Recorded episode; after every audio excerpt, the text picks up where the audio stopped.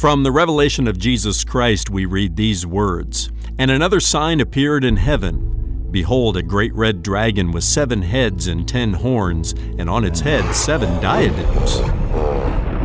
The red dragon is one of Satan's many names found in the Bible. He is not red because of medieval references to the devil's red suit, horns, and pitchfork. No, he is red because death and bloodshed result from his murderous ways. John also sees the dragon poised to kill and destroy a male child born to a mysterious woman clothed with the sun. This is a picture of the devil's long-standing anti-Semitism. He hates Israel to the core of his diabolic being. I'm Ron Jones. Something Good starts right now.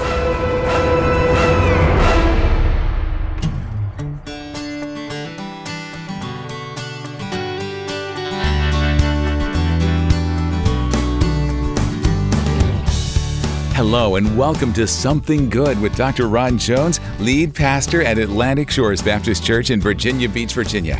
I'm Brian Davis. Thanks for stopping by. And in the first several chapters of Revelation, the Apostle John vividly describes the famine, pestilence, and death that'll be poured out on earth in the last days. Today, Ron turns his attention upwards to Revelation chapter twelve and to a war that will one day be waged in heaven itself. The series is called Mysteries of the Apocalypse, The Last Days of Planet Earth, and the Return of Jesus Christ. And it continues next, right here on Something Good Radio. Stay with us now or visit something good radio dot org to listen to the broadcast on your schedule. That's something good radio dot org. While you're there, check out Something Good Television, Something Good Courses, Something Good Travel, and the new Something Good Digital Library, where you can search for biblical answers to your questions from nearly thirty years of Ron's Bible teaching ministry. From Revelation chapter twelve, here's Ron with today's Something Good Radio message, War in Heaven.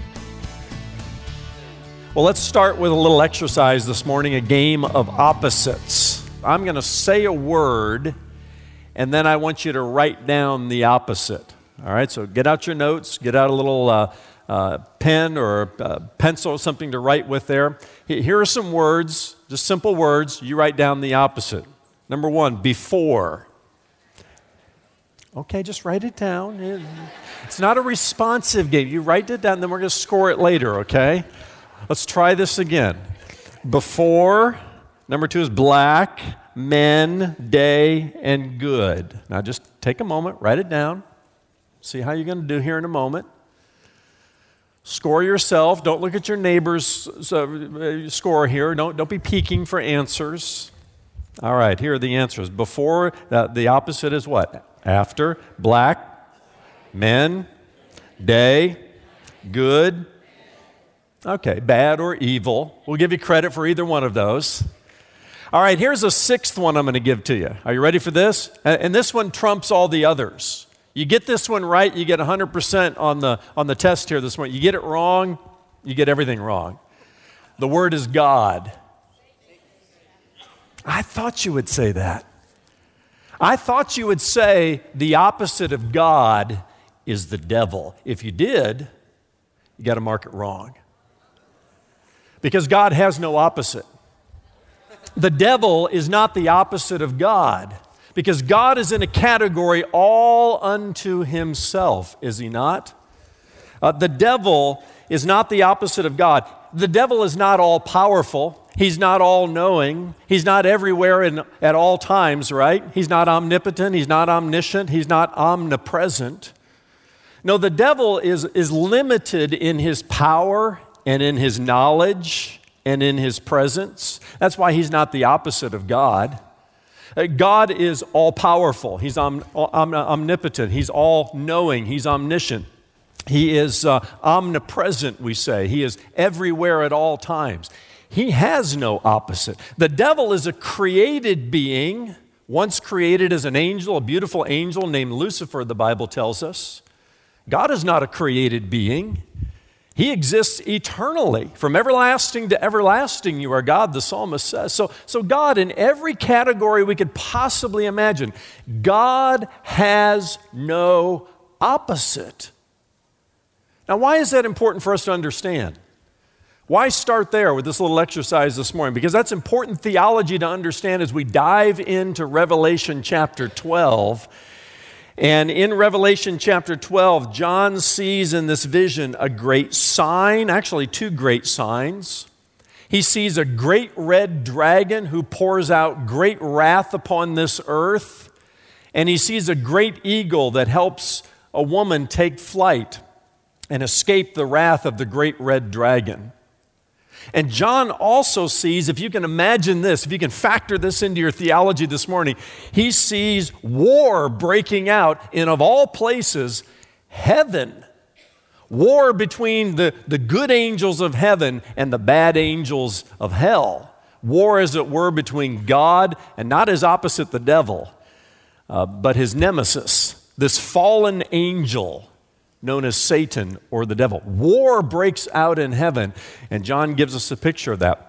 We got to have our theology right when it comes to uh, our understanding of who God is and how he operates in this world, and, and even as it relates to Satan, the devil, the demons, and all of that. So with that in mind, let's dive into these uh, first six or seven verses where John sees two great signs. He says in verse one, and a great sign appeared in heaven. And then a little bit later, another sign appeared in heaven.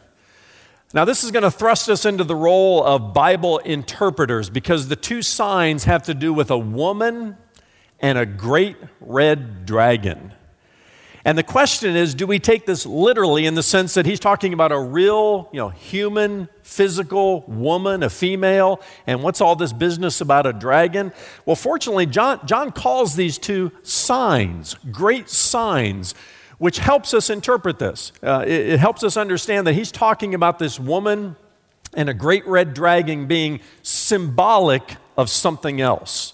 So as good Bible students and interpreters, we have to figure out Uh, what is the woman, this great sign, and this great sign of a great red dragon? What are they symbols of? Who are they? What are they doing? And why are they significant in John's vision? Well, let's start with the great woman. Uh, John says in uh, in verse one, a, a great sign appeared in heaven, a woman clothed with the sun, with the moon under her feet, and on her head a crown of twelve stars. Now, you can imagine in two thousand years of church history how Bible interpreters have been all over the map as to who this woman is. The Catholic Church immediately runs to Mary, the mother of Jesus. They say this is Mary, this woman who uh, has this uh, clothing of sun, the moon under her feet, and a crown of twelve stars. In fact, in sixteen seventy-eight, an Italian artist named Murillo painted a portrait of this great woman in Revelation chapter twelve and called it the mystery of the Immaculate Conception. I mean, even the artist Murillo said, hey, th- this has got to be Mary. If there's any woman that Revelation twelve is speaking of, it's got to be Mary, the mother of Jesus. Uh, the problem is you would have Mary giving birth to her male child Jesus in heaven, not on earth. So it's it's, it's really hard to press this into the Mariology of Catholic theology. Uh, others have said, no, this, this is the church. This must be a, a symbol of the church in some way. Uh, but here you have the church giving birth to Jesus, the male child mentioned here. And actually, that's the other way around. Jesus gives birth to the church. So we can't really press the church into this. Uh, the Christian Scientists believe that this is Mary Baker Eddy, the founder of the Christian Scientist movement. And that's a huge stretch. I mean, where did they ever come up with that? Well, I guess because Mary Baker Eddy's a woman and she was the founder of the Christians, then this must be Mary Baker Eddy, right? No, that's just craziness. That's silliness. Uh, that's what gives uh, some Bible interpretation with regard to Bible prophecy a bad name and a silly name and all that. Now, here's where, where the Bible itself becomes its best own interpreter. And one principle of Of hermeneutics, we call it, or Bible interpretation, is to let the Bible interpret itself. And so when John says that a great sign appeared in heaven, this woman clothed with the sun, with the moon under her feet, and on her head a crown of twelve stars, this should remind us of Genesis chapter thirty-seven and the story of Joseph. Remember Joseph in the Old Testament? Joseph was a young boy, a teenager, and he had a dream. He had a dream about the sun and the moon and eleven stars that bowed down to him.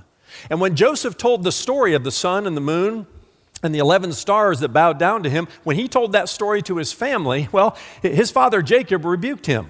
And his eleven brothers uh, eventually grew jealous and sold him into slavery because uh, they, they thought that he was saying that one day they would all be subservient to him, his father, his mother, and his eleven brothers. And you know the story of Joseph, uh, a story of hard knocks. He was sold into slavery. He made his way to Egypt. Uh, he had a really, really tough time of all that, but he, he rose to power in Egypt, became the prime minister of Egypt. And when hard times fell on Egypt, it was Joseph who had the plan, seven years of storing up grain for the seven years of famine that would come. And when the famine came, the entire world came to Egypt. And the dream that Joseph had became a reality because his father and his mother and his eleven brothers showed up in Egypt one day, subservient to him. They had to get food from him. This is what's in view when John says a great sign appeared in heaven. It makes us think of Genesis chapter thirty-seven. The Bible interprets itself here, and so it should very easily fall into place that the woman here is symbolic of the nation of Israel, because Joseph and his eleven brothers became the twelve tribes of Israel. Remember, Abraham, Isaac, Jacob, twelve tribes of Israel. And it shouldn't surprise us. It shouldn't be difficult for us to see this woman as Israel and to see, once again, Israel's uh, centrality, the, uh, the central role that Israel plays in Bible prophecy. God still has a plan for his chosen people, Israel. And that plan shows up again in Revelation chapter twelve, where a great sign appears in heaven. This woman, this woman clothed in the sun, the moon, and a crown of twelve stars around her head. And John goes on to say she was pregnant and was crying out in birth pangs and the agony of giving birth. Um, later on, she gave birth to a male child, verse five, one who is to rule all the nations with the rod of iron, but her child was caught up to God and to his throne. Obviously, the male child here and the child with whom she is pregnant is the Messiah. Uh, Messiah came through the nation of Israel, and this is all pictured here in the vision. Up next, the second half of Doctor Ron Jones' message, War in Heaven. If you're listening to Something Good Radio for the first time, we'd like to send you a free chapter of Ron's most popular book, Mysteries of the Afterlife. Consider it our way of saying thanks for being part of our radio listening family. Stop by our new and improved website, something good radio dot org, and click the I'm New icon right at the top of the homepage. That's something good radio dot org. While you're there, share your prayer request with us by clicking on Explore at the top of the homepage and then scrolling down to the How Can We Pray For You option. Our ministry team will be happy to join you in prayer, so contact us anytime. Revelation chapter twelve speaks of a woman and a great red dragon. Find out who they are and what they represent in the rest of today's Something Good Radio message, War in Heaven. Once again, here's Doctor Ron Jones. Well, of the two signs that John mentions here, this, this is the more difficult one. The, the next one is the sign of a great red dragon, and there's really no argument about who this is symbolic of. It's symbolic of the devil himself.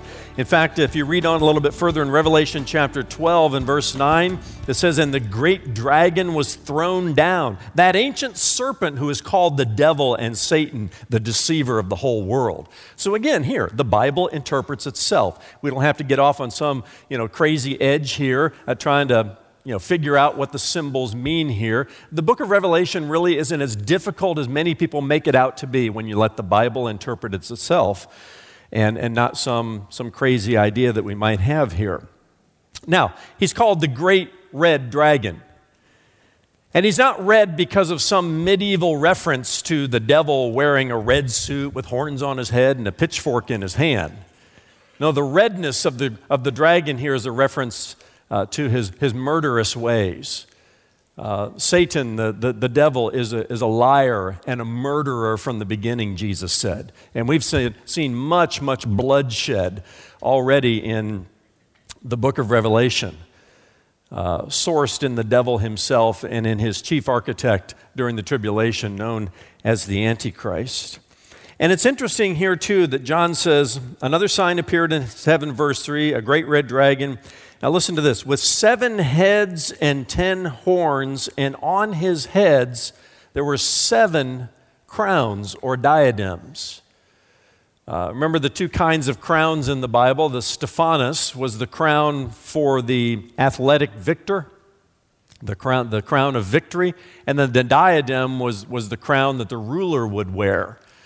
All right, well, Satan is, is pictured here uh, crowning himself as a ruler, uh, much like Jesus did. But I'm I'm particularly interested in these, these ten horns, because the ten horns is referenced many, many times in different places throughout Bible prophecy.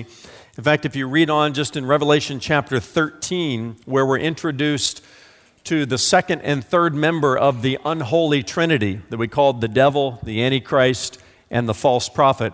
In Revelation chapter thirteen and verse one, I saw a beast rising out of the sea. This is the Antichrist, with ten horns and seven heads, with ten diadems on his horns and blasphemous names on his head. He's going to look very much like the devil himself. But the devil has ten horns. The Antichrist has ten horns. Uh, this reference to ten horns also takes us back to... Um, to the book of Daniel. Uh, let's go to Daniel chapter seven for just a moment here.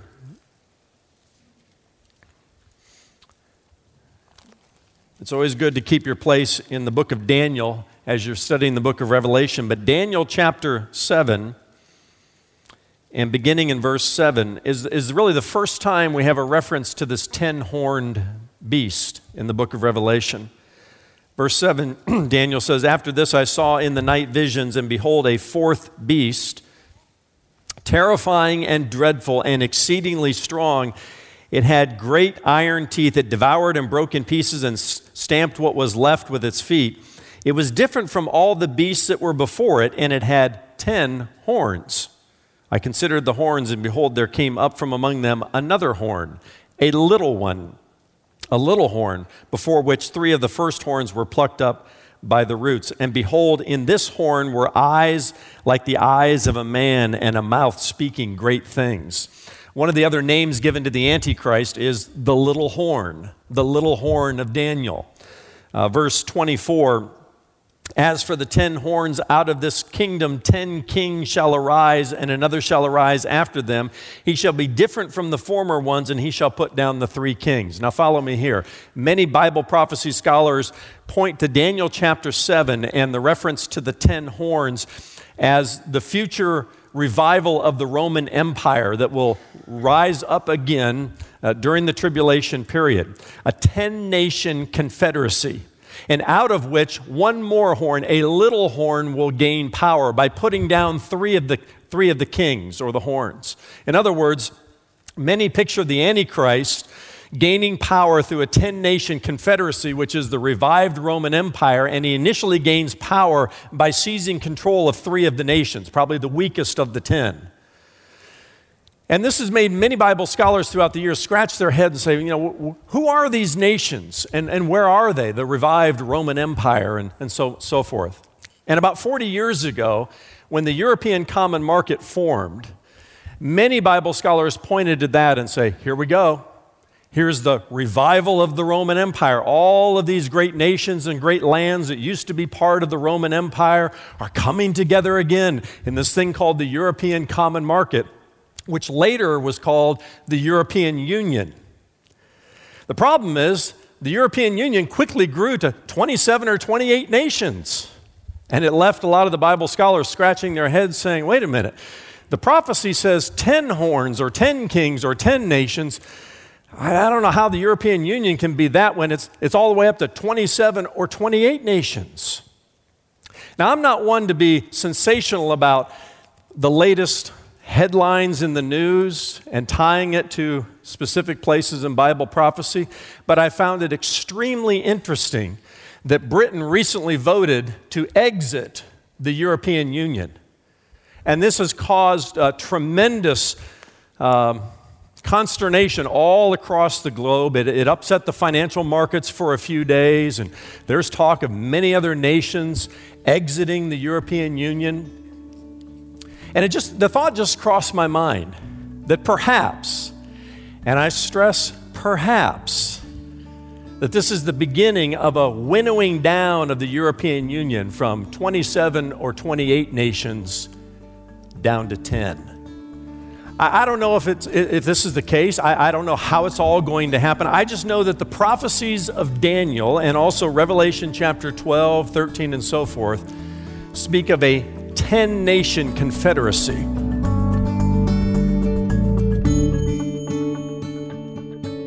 Thanks so much for joining us for Something Good with Doctor Ron Jones. And if you missed any part of today's message, War in Heaven, or if you'd like to hear it again, visit something good radio dot org to listen on demand. Again, that's something good radio dot org. Hello, friend. I'm Ron Jones of Something Good Radio. If you've been with us for a while, if you're a regular listener and God is using this broadcast in your life, I want to speak directly to you. When you first tuned in or streamed Something Good, did you know that other people paid to air that program? We call them our ministry partners. They have people just like you in mind when they donate monthly to Something Good, which is a one hundred percent listener-supported ministry. Now that you're a regular listener, will you do the same? Will you help us share Something Good with someone else? We created the eight twenty-eight Club for people who choose to partner with this ministry through prayer and monthly financial support. It's based on Romans eight twenty-eight, which in the message says, "Every detail in our lives of love for God is worked into something good."